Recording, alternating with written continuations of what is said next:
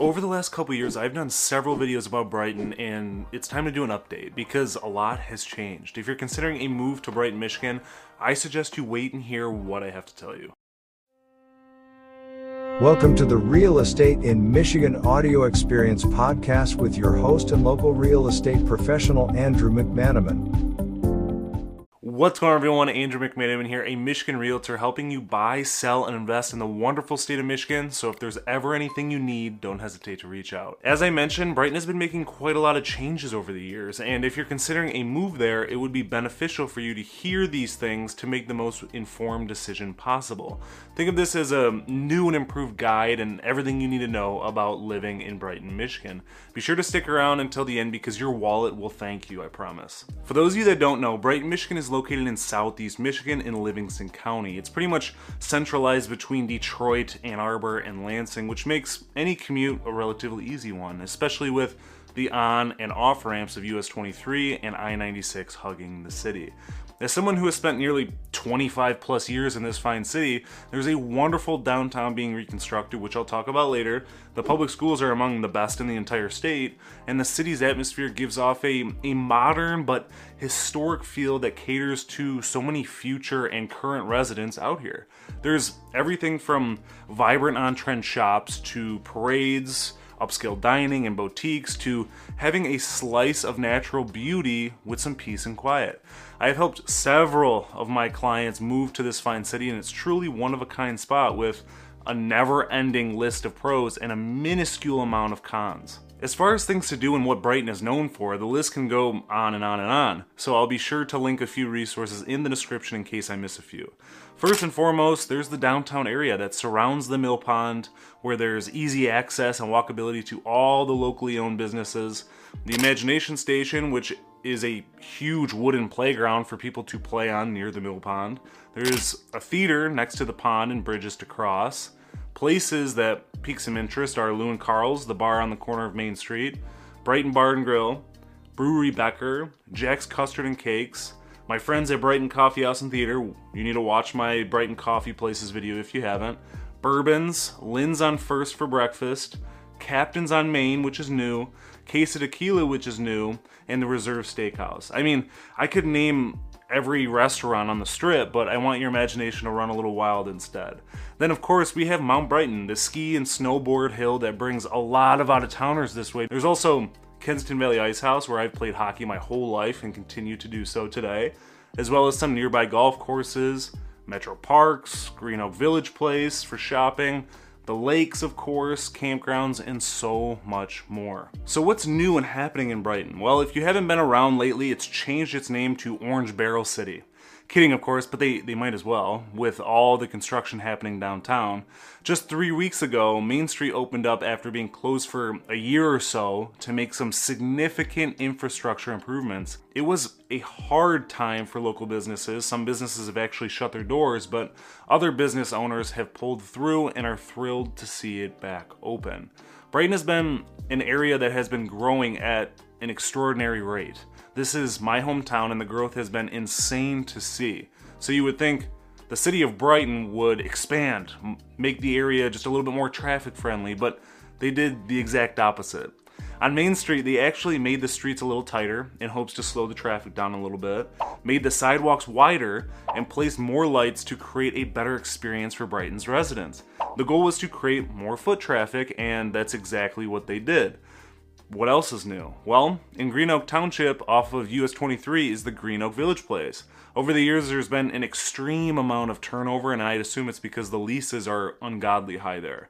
As of the beginning of the month, three new tenants have hopped in Green Oak, which is Dollar Tree, of course, extremely popular in Michigan to say the least, X Golf, an indoor golf simulator, and a patient center family medicine practice. With with these new tenants, I'd say it would bring a good chunk of people, especially X Golf. Those simulators are few and far between, and with winters here, outside play is a is a no go.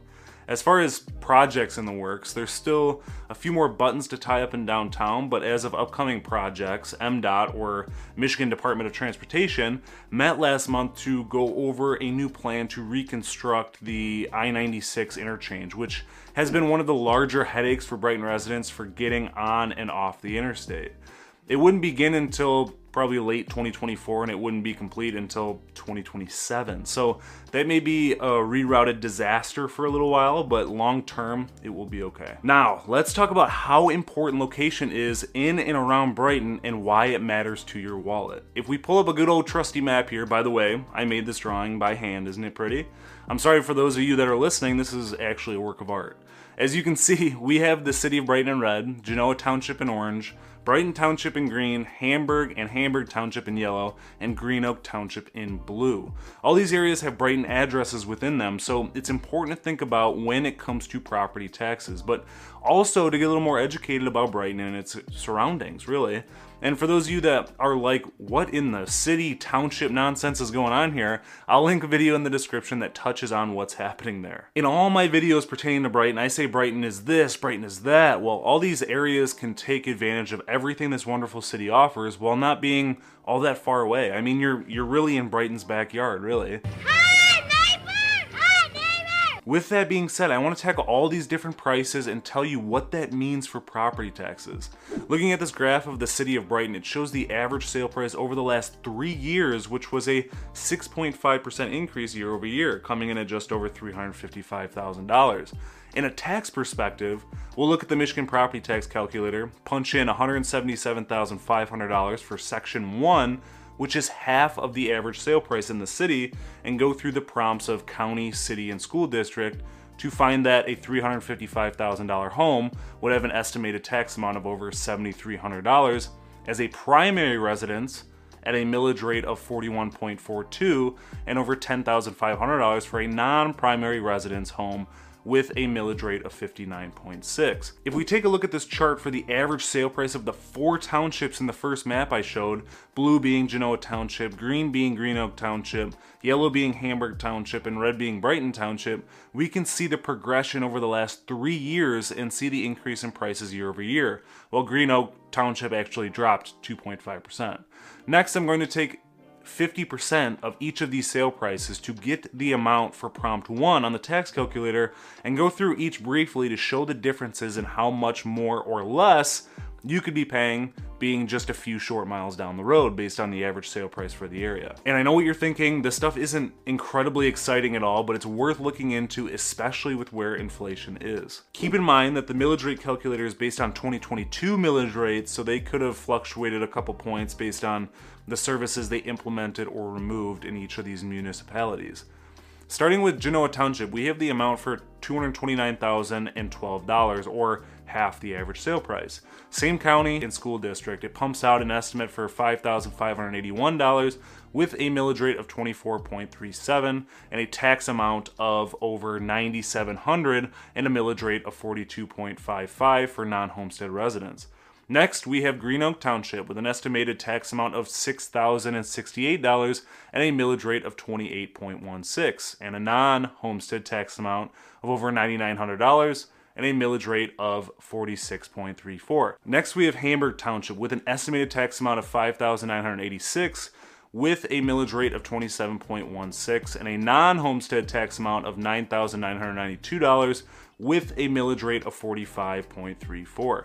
Lastly, we have Brighton Township with an estimated tax amount of $5,838 and a millage rate of 24.46 and a non-homestead tax amount of $10,176 and a millage rate of 42.64. As you can see, the taxes are relatively close to one another, but can definitely make a huge difference depending on the price of the home you decide to go with. So do yourself a favor and consider that before you commit to an area near Brighton.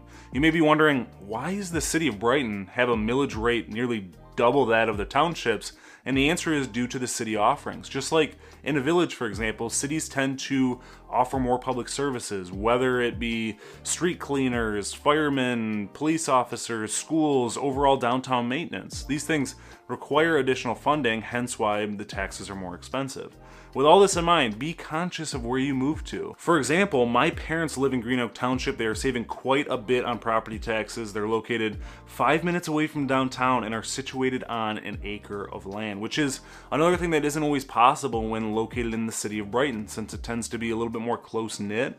And the homes that are on more property are oftentimes situated on a busier road instead of a subdivision, or they cost more money. So that's just something to keep in mind. If you're looking for a home in and around Brighton, I wouldn't cross these areas off your list by any means because the taxes are a little bit more. I'd include them all in your search based on your budget and see what it can get you. Maybe it's a home on minimal acreage in downtown Brighton. You can just take a few minute walk by sidewalk. Or maybe it's a home situated in an established neighborhood on an acre or two, but it's more like 5 to 10 minute drive without sidewalks. These may be little things to consider, but worth thinking about depending on how you value and prioritize the downtown area. Me, for example, I grew up five minutes away, like I said, without direct sidewalks to downtown, so I wasn't going downtown too often, and biking along a busy street wasn't always ideal, but I'm someone who also enjoys having a little bit more space, being more of a, a homebody, so this worked for me. It may not be for you, of course. As far as setting some expectations for buying a home in the area, the average age of a home in Brighton is 34 years old or a home built in 1989. And if you don't know the most popular home style during that time, it was a two story colonial. So there tends to be a fair share of those here in Brighton. Some are updated, some still have the orange shag carpets. I know some of you might be thinking, because my clients are, what about the new construction opportunities? And when we factor in the city of Brighton and the townships, there's a good chunk of not only new construction communities, but some of those one off builds as well, ranging from uh, a 319,000 two bedroom, two bathroom with just under 1,500 square foot condo in Brighton Township to a $1.625 million country French ranch with three bedrooms, two and a half bathrooms with just over 4,600 square feet on one, a little over one acre in Genoa Township. There's 40 plus options as of recording this video, so if you have any interest, please don't hesitate to reach out and I can definitely send some options over to you. The last aspect I want to touch on is transportation. I've been getting a lot of people commenting about public transportation on my other city videos, so I wanted to make sure I included the options here when talking about Brighton. The most common form of public transportation is through Livingston Essential Transportation Services or LETS, and I can link to their routes where they have an app and it makes it all just a whole lot easier. Then there's Mass Transportation Authority, which will depart from Silver Lake Road Park and Ride in Green Oak Township, which I will link to their routes as well. Then there's People's Express that picks up people from Brighton and nearby Whitmore Lake to go to Ann Arbor, typically for the hospital. And again, I'll link all those in the description for you. Thank you as always for listening to my podcast. If you would follow, subscribe, and leave a five star review on the platform you listen to this on, I would greatly appreciate it. Stay tuned for the next episode.